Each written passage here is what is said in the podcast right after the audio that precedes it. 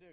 Uh, go to John chapter 13. We're in a series. We've been looking through the book of John. And so uh, the first 12 chapters of John are known as uh, uh the book of signs. So in, in chapters 1 through 12 or 1 through 11, Jesus is going to do a series of seven signs. They're miracles. He's going to change the water to wine, he's going to feed 5,000, um, he's uh, going to raise Lazarus from the dead. He's going to do a series of miracles, of signs that all point to his glory. So John opens up and says that Jesus is the Word of God made flesh. He's always been. He is God. He's God that has come, the Son of God, to dwell among us.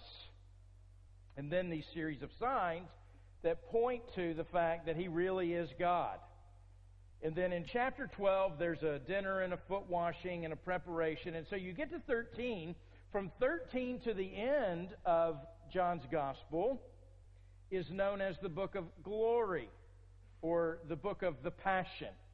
Because while the first 12 chapters occur over three years, this will occur over about six days.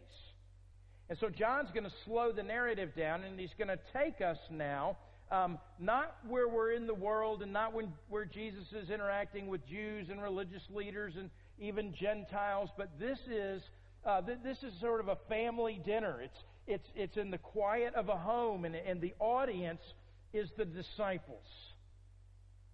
And from chapter 13 to chapter 17, Jesus is going to instruct his disciples. It's going to be known as, it's known as the upper room discourse, one of the three kind of major teachings of Jesus. You've got the Sermon on the Mount, you've got uh, the Olivet Discourse, which looks to uh, the future uh, end times.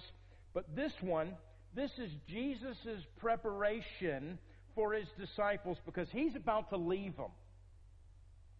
He's going to go and he's going to ascend back to heaven where he came from and be seated at the right hand of the Father. And what you realize as you read chapters 13 through 17 that these disciples are in no so they've had 3 years of training with Jesus and they're not ready. And so that's why he's going to say, "Hey, another's going to come help you. The Holy Spirit's going to come and indwell you and in fact, it's better if I go away." Because through the power of the Holy Spirit, you going to you're going to launch the church. And through my body, the church, you'll do greater things than I've done. So we're going to see this morning what Jesus is going to do in his very first act, at least as John records it in this upper room discourse. Now, the truth is, you look at John 13, we'll read it for me, you go, oh, I know that story. And you, you've more than likely, if you've ever been to a church, heard a sermon on John 13. You could probably preach a sermon on John 13. So, what I offer this morning are some humble observations about uh, what's happening and what I think we can take away from it. So, I'm going to pray and then we're going to read through uh, John 13 together. Father, would you would you be gracious to us this morning during this time? And we. Um, we want your Spirit to do His work in our hearts and our minds and our lives as we uh, lay ourselves before your Word. Father, I pray it would not return void this morning in Jesus' name. Amen. All right, chapter 13 in John, beginning verse 1. Now, before the feast of the Passover, when Jesus knew that his hour had come to depart out of this world to the Father, having loved his own who were in the world, he loved them to the end. Now, you can think of John chapter 13, verse 1 as an introduction to the whole, you know, upper room discourse from, from 13 to 17. And when he says, hey, the Passover's come, it's, it's the final Passover. It's three Passovers that John's recorded in Jesus' ministry. This is the last one. And in fact, theologically, it's the last Passover ever. He, Jesus is the final lamb. He is the blood on the doorstep. He is, he is the sacrifice for the firstborn. He is the once and for all atonement for sin. And so, in some ways, this is a recording of the very last Passover. And he talks about loving his own. So he's been in the world, and for God so loved the world that he gave his only Son. And now we're going to focus in on not the Father's love for the world in sending the Son, but the Son's love for his disciples in laying down his life. He's going to give his life to them. In fact, everything he's saying is to prepare them for the cross, burial, and the resurrection, and what comes after. And it says he loved them to the end. He loved them completely or to the utmost. There's no greater love. There is no greater demonstration or act of love than what takes place on Calvary. In fact, in John, 1 John chapter 4, as John writes that letter, he says, Hey, God is love. And if you want to know what love is, you look here. And, and where John points us is the cross. That, you know, God loved us first. We didn't love him first. And in this is love that he sent his son to be. And then he says the propitiation, which means the atoning sacrifice. He all our sin went on him. And he bore the infinite wrath of God as the penalty for our sin. And John says, You want to know what love is? You look at the hair. That's love. So then in verse 2, John's going to introduce us to the scene. It's kind of the second introduction. It's the introduction immediately to the scene. And look what it says. It says, During supper, when the devil had already put into the heart of Judas Iscariot, Simon's son, to betray him. So John wants us to know, and he's going to tell us several times throughout John 13, hey, Simon's here. I mean, Ju- Judas is here. Judas Iscariot, the betrayer, the one who is a co conspirator with Satan. John wants us very clearly to not miss that Judas is right in the center of this event. There is a cosmic battle going on. There is a cosmic battle brewing, and Satan hates humanity, and he hates God, and he hates the Son of God, and he's seeking to thwart the plan of God and to divide the followers. And you see that the love of Jesus in the midst of this plot, cosmic, spiritual plot going on. Well, in verse 3, he's going to he's to remind us of the identity of Jesus. So there he is. It's during the supper. Judas Iscariot is, is set to betray him. And then verse 3 Jesus, knowing that the Father had given all things into his hands and that he'd come from God and was going back from God, rose from supper. The whole context is to remind us hey, remember way back in John chapter 1 where the Word became flesh and the Word was God and, and, and it was from the beginning and all things are made through Him. And He's reminding us of this, of this majestic and high and sovereign and glorious identity of Jesus. He is absolutely, completely in control. That no matter what happens following this, we're to understand that Jesus is in absolute control. He knows where he's from, and he knows where he's going. You know, he just has a few days left here in his ministry. He knows that in a matter of days, it is appointed for him to die for mankind. It's appointed for him to die for these men that he's about to share a meal with. And what is on his mind is making sure they know they are loved. So he gets up, he, he rises from the supper. Now, I want you to follow this in verses 4 and 5. You could write out your margin if you wanted to Philippians chapter 2.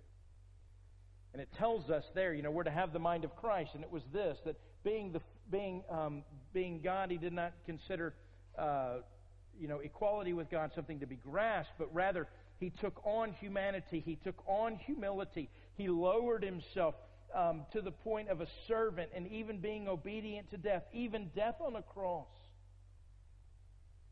And you have Paul describe in Philippians this, this majestic dissension of Jesus into the absolute lowest place in humanity. To bear the curse, crucified naked on a hill. And here is this picture of it. So, what Jesus is doing when he rises from the table, and you know the story, he's going to wash the disciples' feet. He's giving them a symbol. He's, he's, he's acting out what is about to come. It's what the prophets did in the Old Testament. Ezekiel and Zechariah, they would act out what it is that God was teaching. What Jesus is doing here is he's going to wash their feet. He's going to take the form of a slave. He's going to become lower than a Gentile slave before these men. And he's going to say, You're going to understand this later. You're going to understand this after the cross. Because when you look there, remember, this is what I'm doing. So in verse 4, he rose from supper and he laid aside his outer garments. And taking a towel, he tied it around his waist. Then he poured water into a basin and began to wash the disciples' feet and to wipe them with the towel that was wrapped around him. In Luke's gospel, the disciples had uh, just been arguing about who's the greatest. Um, it's an appropriate time to have that conversation, don't you think? Um, and fortunately, in 2019, we we don't struggle with those kinds of things anymore. But back then, the disciples did. You know, as they looked around, having a little competition, who's greater? Well, you know, Peter's probably stronger, but, you know, he always puts his foot in his mouth. Um, John's reminding everybody, remember, I'm the one he loves. And, um, which I think why, is why John can get away with saying this over and over in the Gospels, because all the other disciples are dead by then. I mean, there's not any disciple to come and go, wait, wait, wait, wait, John. He loved all of us. So they, you know, they meet him at the door of heaven when he gets there.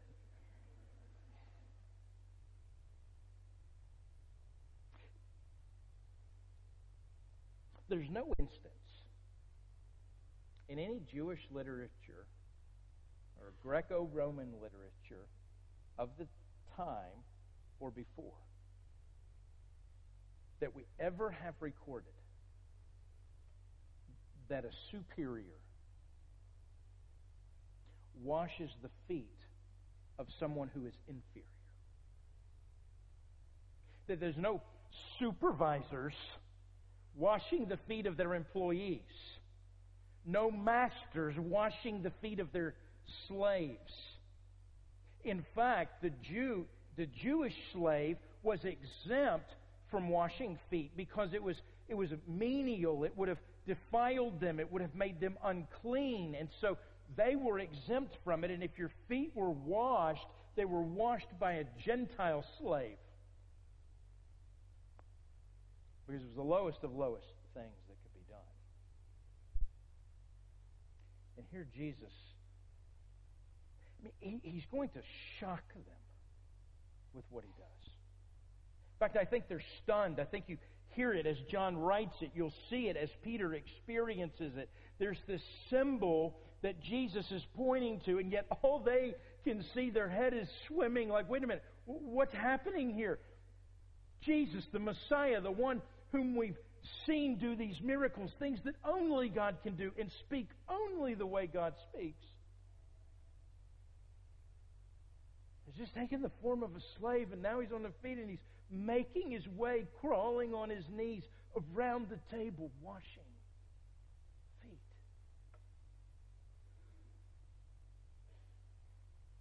You know, a lot of folks, you read this passage and, and we can miss, I think, the, the forest for the trees. We look at it, we go, oh, it's about foot washing, so we should get some water and wash each other's feet. I don't think that's what it's about, really, thankfully. Because, I mean, we're, we're so weird and self conscious, right? I mean, but we can put ourselves in the moment. I remember we did a foot washing here um, a few years ago, several years ago. It was on a Thursday night before Easter. And we advertised a service, but we didn't tell anybody it was a feet washing because you know why? Nobody shows up for feet washing services. So we did. But see, I knew what was going on. And I have to tell you, in my vanity, you know what I did before we got here? I scrubbed those suckers like you've never seen. I mean, my feet are weird. I mean, they're kind of deformed. I got, you know, these webbed, the three toes in the middle are webbed, and you know, mostly just two and three. So I'm like, I'm like a, I'm like a, I'm like an X-Man, really. I mean, I haven't figured out the power that comes with it, but certainly the identifying marker of it. All right. And so we did it. I mean, it was weird and it was awkward. And I remember, oh man, this is so. And if it wasn't for Scott Killo, who was the very first person, I mean, was I'm there and I'm like, hey, we're going to wash feet. Who wants to come? And I mean, it, oh my goodness, people were looking for how they were going to sneak out of this joint.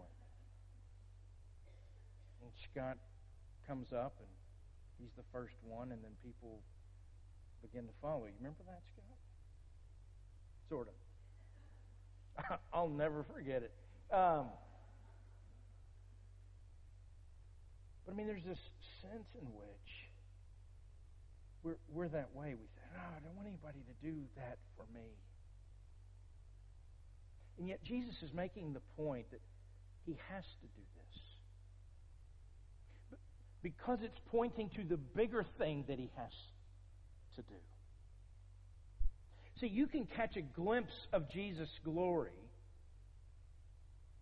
but I don't think we fully understand the cross until in eyeing that glory, we come face to face with his humility. Jesus comes to Peter. He's gone around and he finally gets to Peter, and Peter says in verse 6, he came to Simon Peter and said to him, Lord, do you, do you wash my feet? And he's like, Whoa, wait a minute. You're not going to wash my feet. And then in verse 7, Jesus answered him, What I'm doing you do not understand now, but afterward, after the cross, you will understand. Now, here's what's going on in 6 and 7. Jesus comes to Peter. Peter's question. He's stunned. Afterwards, you'll understand. But here's the thing Peter's absolutely humiliated. I mean, he's, he's embarrassed by this act of humility. He would rather wash Jesus' feet. He'd rather say, No, switch places with me. You're the honored one. I'll wash your feet. But uh, you have to hear this morning the desire to honor Jesus is not enough. You can sit here all morning long, all year long, your entire life, and think, man, Jesus is a great guy. He's amazing. In fact, he's the greatest of all the guys. And I'm going to spend my entire life seeking to honor him. And it is not enough. We have to be utterly undone by the humility of Jesus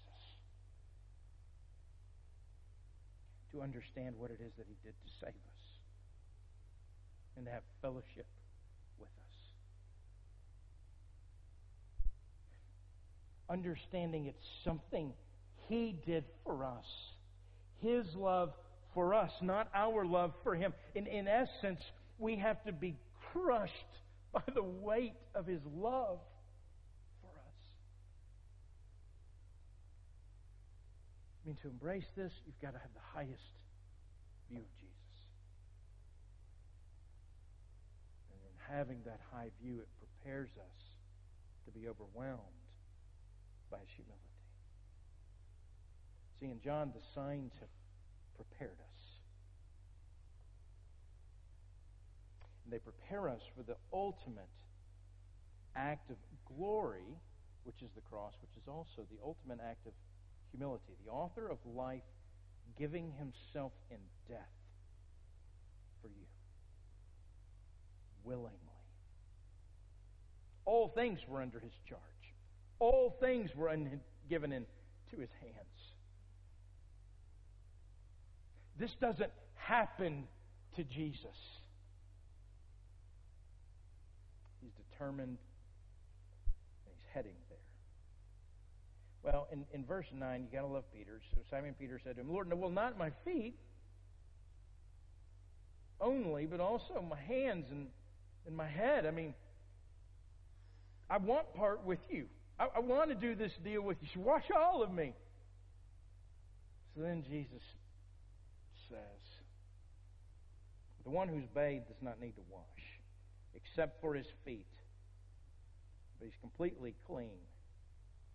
And you're clean, but not every one of you. Reminds us Judas is there. Here's what's going on. Peter's response is, if a little's good, then I want more. It's like this zeal. I mean, it's, and it's an error in the other direction. So maybe he's still thinking of cleansing as something he can do to demonstrate himself as fit, as worthy, as, as if, well, if everybody's going to have their feet washed, well, I'll have more of me washed. For Peter, listen, it's not just coming to terms with the humility of Jesus. What Peter needs to do is come to terms with the humility of Jesus in light of his own failure, in light of his own sin, in light of his own inadequacy and unworthiness. Not only uncomfortable with the humility of Jesus, and ultimately what it points to, this, this foot washing pointing to the cross, but also uncomfortable with the reality that he's responsible for it. See, there's not anything he can do. We'll see this at the end of the passage here. What, what happens in, in 9 through 11, what Jesus is going to say, is he's going to say this. So he, he initially, he gets down to wash the feet, and he says, you, You'll understand what I'm doing later. And so he's washing the feet, is pointing to the cross, is pointing to, hey, I'm going to serve you in this way. I'm going to die in, in your place. I'm going to atone for your sins. You'll be washed clean by my shed blood. And then in Peter's interaction with Jesus, we, we get almost this other picture that, you know, that, that came about from Peter's response. So Peter said, Well, I want to be washed. I don't wash me, I'll wash you. He said, Well, you have to be washed or you can't be with me. You have to be atoned. You have to be saved, and you can only be saved if I do this for you. If, if you feel the weight of what it is that I've done for you. So then Peter says, Well, then wash me all, all, all over the place. And Jesus says, No, no, wait a minute. Here's how it works. So you do believe in me, Peter. You are atoned for. I have atoned. And atonement is something that only happens once. You're bathed once. Now, as a believer, you still walk around in the dirty streets of the world and your feet get covered with all kinds of mud, and you have to come and confess that sin. John will say it in his letter, First John. If you say you're without sin, you're a liar. Lying's a sin, so there you go. But he says, if you confess your sin, he's faithful and just to forgive your sin and to cleanse you from all unrighteousness, which is actually a statement of faith. It is not, but if you confess your sin and then show by penance and guilt and writhing on the floor just how sorry you really are, then He'll, in His mercy, cleanse you from all unrighteousness. No. It is we, we can never do anything to make ourselves clean. Not as unbelievers coming to Christ, not as believers coming to fellowship. We trust that that is what God does through His Son. And I remember when I was young, I, I didn't understand this. I became a believer really when I was young. I ended up stepping out of faith for a while, although I was never lost to God. I certainly lost him. But I remember being young and having come a believer and then experiencing, you know, like guilt and conviction. I'd run to my room, my little room on, there in Abilene, Texas, 3409 South Willis. I'd kneel by the bed. I'd all over again to be saved. I've probably saved 20, 30 times. Jesus is saying to Peter, that's not how it works. It's a once and all, once for all atonement. You, it's salvation you can't lose. It's a, it's a cleansing you can't undo. And yet to remain in fellowship, to have part with. You confess your sins. He's faithful and just to forgive your sins. This is what's going on here. Now, here is what is interesting. He washes all of the feet. And you know who's there? It's Judas who is one who comes for a washing, but has not been bathed clean. I want to talk about that in just a second. So there's application one. There's this atonement that takes place, a once and for all washing, cleansing. There is the daily confession that believers make, that we confess our sins. And then he's going to apply this and say, okay, now, this is my love for you, and what I want you to do is I want you to now do this same thing. In verse 17, he'll say, You'll be blessed if you do this. It's, it's the beatitude. And he sums it all up, and I'll just, for the sake of time, skip down to look, look at uh, verses uh, 34 and 35. He says, A new command I give you, that you love one another just as I have loved you, you also are to love one another. By this, all people will know that you're my disciples if you have love for one another. Not by the t shirts you wear, not by the language you use, not by the radio stations or concerts you attend, not by how big your study Bible is, or if you pray before a meal in public. That's not how they're going to know you're my disciples. And all those things are fine, they're great. Have at them. They're going to know you're my disciples by your love for one another. And what I'm doing here is an example. Now, it doesn't mean you we go and we're going to die for each other. That you know, the only way to love you is that I have to go be hung on a cross. That is not what it means. It is an example. That kind of self-giving, sacrificing love, however, and it has some implications. Martyn Lloyd-Jones says this: orthodoxy is essential, which means what you believe, believing rightly, that's essential, but it's not enough. If you're not loving your brother, says John, in effect, you're in darkness and you don't have the love of Christ. To love your brother is more important than orthodoxy, more important than a mere mechanical correctness in your conduct and behavior in an ethical sense.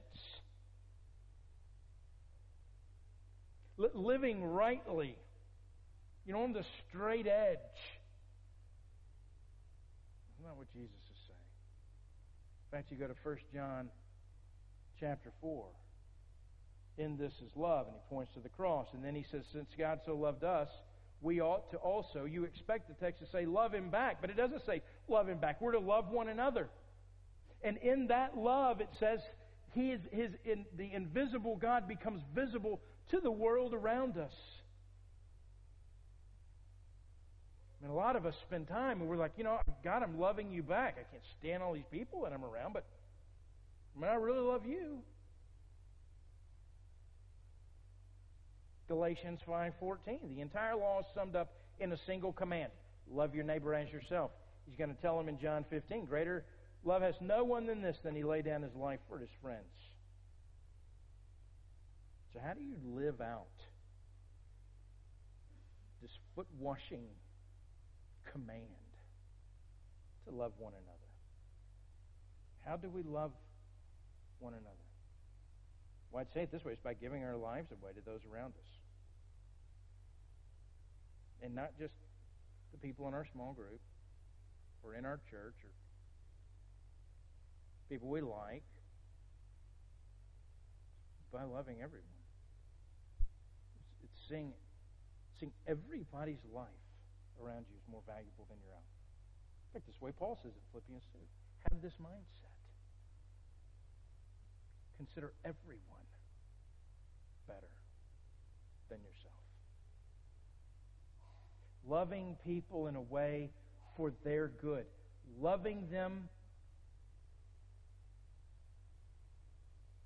loving them for their good, not your good.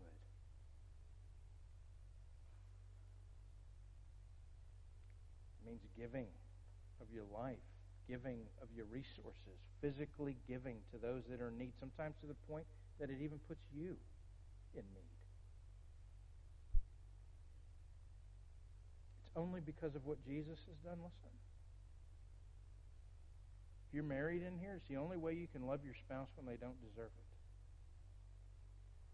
It's the only way that when everything goes wrong and you know if you you know we were to put this on paper and try it in front of a court of law, you know it's not your fault, but you walk in and you go, "What? It's me. I own it. I'll take it. It's not you, it's me. It's me." It's loving your spouse and not needing love in return. Because what Jesus has done for you, you can love your spouse even if they never change. And this is so hard. I mean, what if we love and you love and you love and you say, well, look, I, I know the end of the prize, what's worth it is they're going to be changed, and then it'll all be worth it.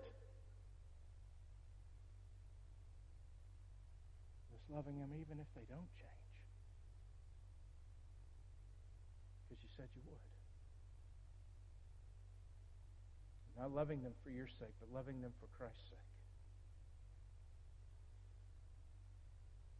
And ensuring the greatest possible good for them. Listen, you, you can only do that.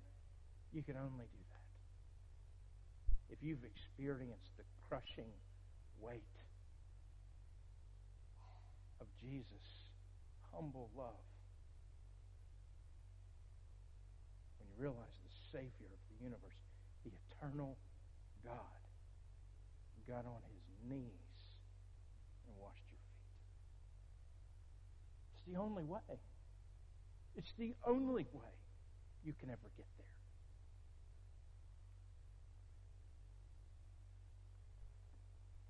Words of a letter from one broken heart to another. This would have said, said, Dearest Jimmy, no words could ever express the great unhappiness that I've felt since you uh, since since breaking our engagement. Please say you'll take me back. No one will ever take your place in my heart. So please forgive me. I love you. I love you. I love you. Yours forever, Marie. P.S.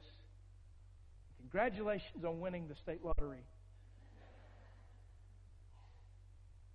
Kind of how we do it, right? Oh, I'm willing to pour it all out for you as long as I'm sure of what the benefit is for me. Well, here's what's amazing, and it, it's, it's beyond the scope. So let me see if I can wrap it up in a few thoughts here. Um, if you look at verses 18 and 19, and then you also now skip down and you, you see the, the conversation beginning in verse 21, um, that Jesus is, in verse 21, Jesus is troubled in his spirit. Truly, truly, I say to you, one of you is going to betray me. Now look at this. The disciples looked at one another, uncertain of whom he spoke. Judas didn't stand out. I mean, he looked like they all did. He acted like they did. There was no, I mean, they didn't, Jesus didn't say that, and then somebody go, I knew it. Judas. Judas wasn't a bad word then. People still named their kids Judas. One of his disciples whom Jesus loved was reclining at the table at Jesus' side. So Simon Peter motioned to him to ask Jesus of whom he was speaking. Hey. You know why Peter's asking that? Luke 24 tells us. Or Luke. Somewhere. 20. Somewhere. Luke tells us. You know why? Because they're all, when Jesus says it, they all begin to say, Is it me? Am I, am I the one? That's why Peter wants to know. So unless you know that you're capable of that. So the disciple, verse 25, leaning back against Jesus, asked him, Lord, who is it? Jesus answered, it's, It is he to whom I will give this morsel of bread when I have dipped it. So when he dipped the morsel of bread, he gave it to Judas, the son of Simon Iscariot. Then, after he'd taken the morsel, Satan entered into him. Jesus said to him, What you going to do? Do it quickly. Now look at verse 28 and 29. No one at the table knew why he said this to him. Some thought it was because Judas had the money bag. Jesus was telling him, buy what we need for the feast, or that he should go give something to the poor. So after receiving the morsel of bread, he immediately went out. And notice the allusion here John draws. And it was night.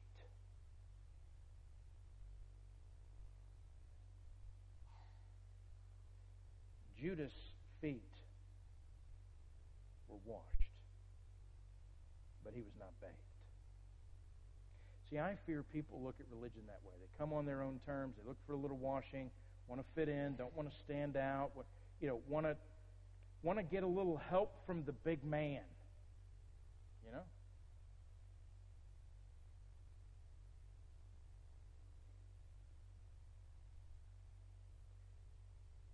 Judas wanted from Jesus not God's will, but his own. Judas did not trust Jesus. He had different plans for Jesus. He had an idea of what he wanted Jesus to do for him, of what he'd become in the presence of Jesus. What Judas cared for most was Judas. What Judas believed was that Jesus was not out for what Judas believed was the best for him. So Judas proceeds with what he perceives to be the best for him. And here's the thing, and, and John doesn't record it all. We get another glimpse. We'll talk about it a little more in a couple of weeks. The other Gospels are clear. He goes and he sells Jesus out for 30 uh, pieces of silver, which, which was the sort of bounty on Jesus, the all call from the religious leaders. If anybody knows where he is, you know, the wanted sign, reward 30 pieces of silver. So Judas goes and turns him in.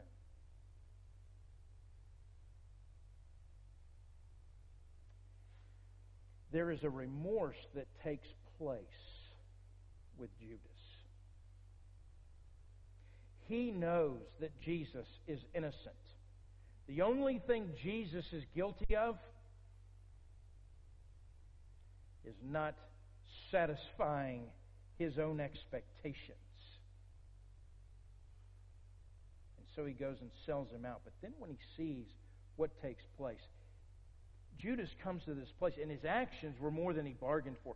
The guilt of his actions were not what he wanted.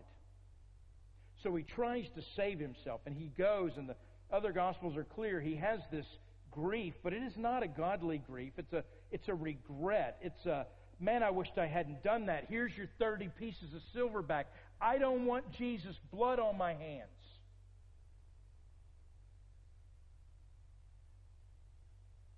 See, I think the biggest difference between, amongst the many differences, Peter and Judas, because we're going to see at the end, you know, if you look um, 36 through 38, Simon Peter said to the Lord, Where are you going? He said, Where, where I'm going, you can't follow me. You fall after. Peter said, Lord, why can't I follow you? I'll lay down my life for you. Jesus said, Will you lay down your life for me? Truly, truly, I say to you, the rooster will not crow till you've denied me three times. What Peter does, what Judas does, is very similar. The difference is Peter will have come to grips with the glory and the humility of Jesus. And Peter will know without a doubt that Jesus' blood is on his hands. Judas comes to grips with neither. He didn't want the blood of an innocent man on his hands, and so he was left to face his own death and his own. Here's what the cross means the cross means you have the blood of Jesus on your hands. He died for you, and there's no getting around it, and you can't undo it. And that's the reality of Jesus' innocent blood on your hands. You can't not say, no, no, no, no, no, you're not going to wash me. No, no, no. You're too high and holy and well regarded and not, not me. I don't need your help.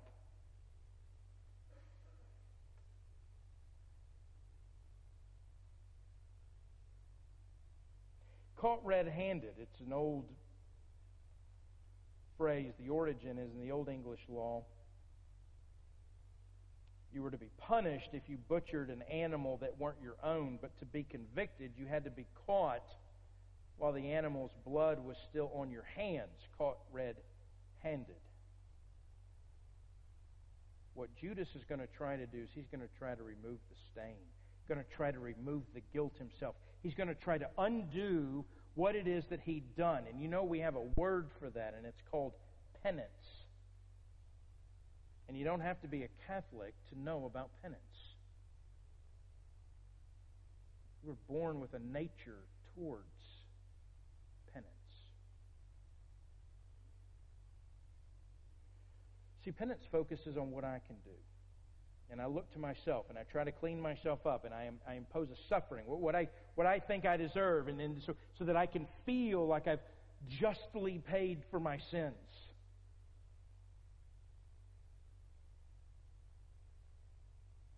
Repentance, opposed to penance, is that you look to Jesus. And your first thought's not what I can do to make up for this, because you know the answer is there's nothing I can do to make up for this. Repentance is looking to what Jesus has already done. That's how it happens when you're saved. You don't come and say, oh, this, these are the, okay, Jesus. These are the five reasons. I've thought about it a long time. Took some doing. These are the five reasons I'm worthy to be saved. I've cleaned up my act and tried really hard not to lose my temper. And, I, have committed. I'm, I'm not going to. I'm going to cut any corners at work anymore, and I'm going to love my children better, and I'm going to love my wife better.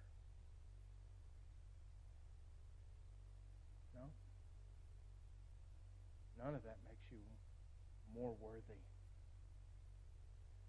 There is nothing you can do. And so you come before Jesus. You cast yourself before Him. And you receive the humility and His love from the one who is more glorious than all. And you're crushed by the weight of his love. Not a, not a crushing that kills you, but a, that brings you to life. One that changes you. And as believers, we don't come to Jesus with penance, with vows of never do this again.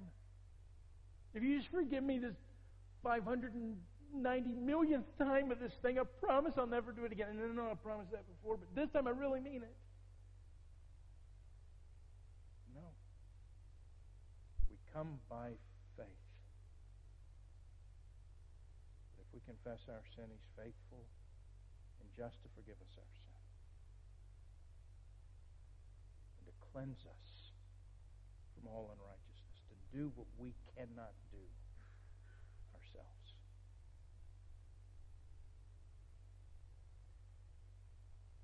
from the movie The Mission. Did you see it? Robert De Niro and Jeremy Irons. De Niro plays this guy named Mendoza, and he had been a mercenary for hire who had um, killed, he'd enslaved a, uh, this group, this, this tribe of Indians for years.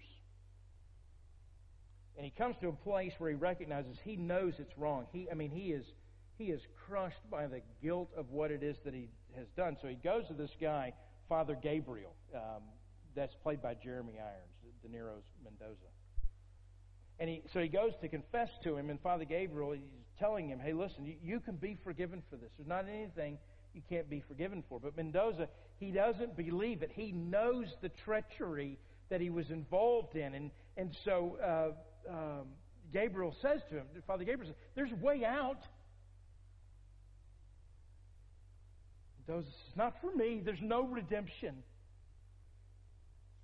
Says, God gave us Gabriel says, God gave us the burden of freedom. You, you chose your crime. Do you have the ch- courage to choose your penance? Do you dare do that? So Mendoza says, Well, there's no penance hard enough for me. But do you dare try it? Do I dare? Do you dare to see it fail?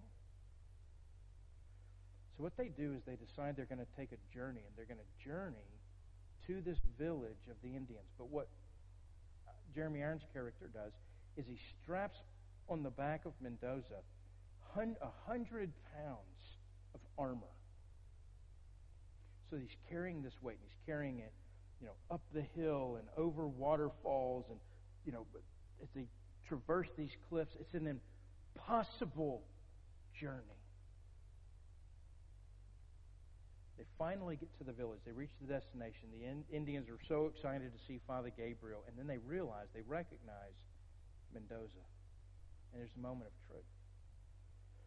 And so one of the Indians, one of the, the leaders, the elders of the Indians, he comes and he unsheathes his knife and he comes to Mendoza and puts the knife at his neck. De Niro just stands there. He's calm. In fact, he's almost relieved that he's finally going to get to pay for what it is that he'd done.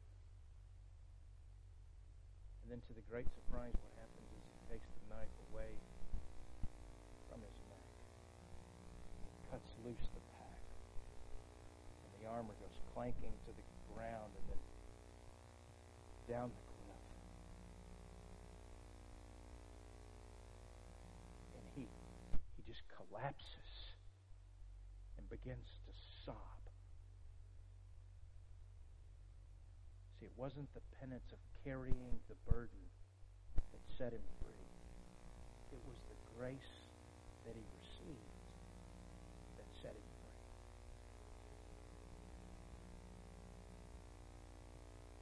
Jesus takes off his robe, wraps a towel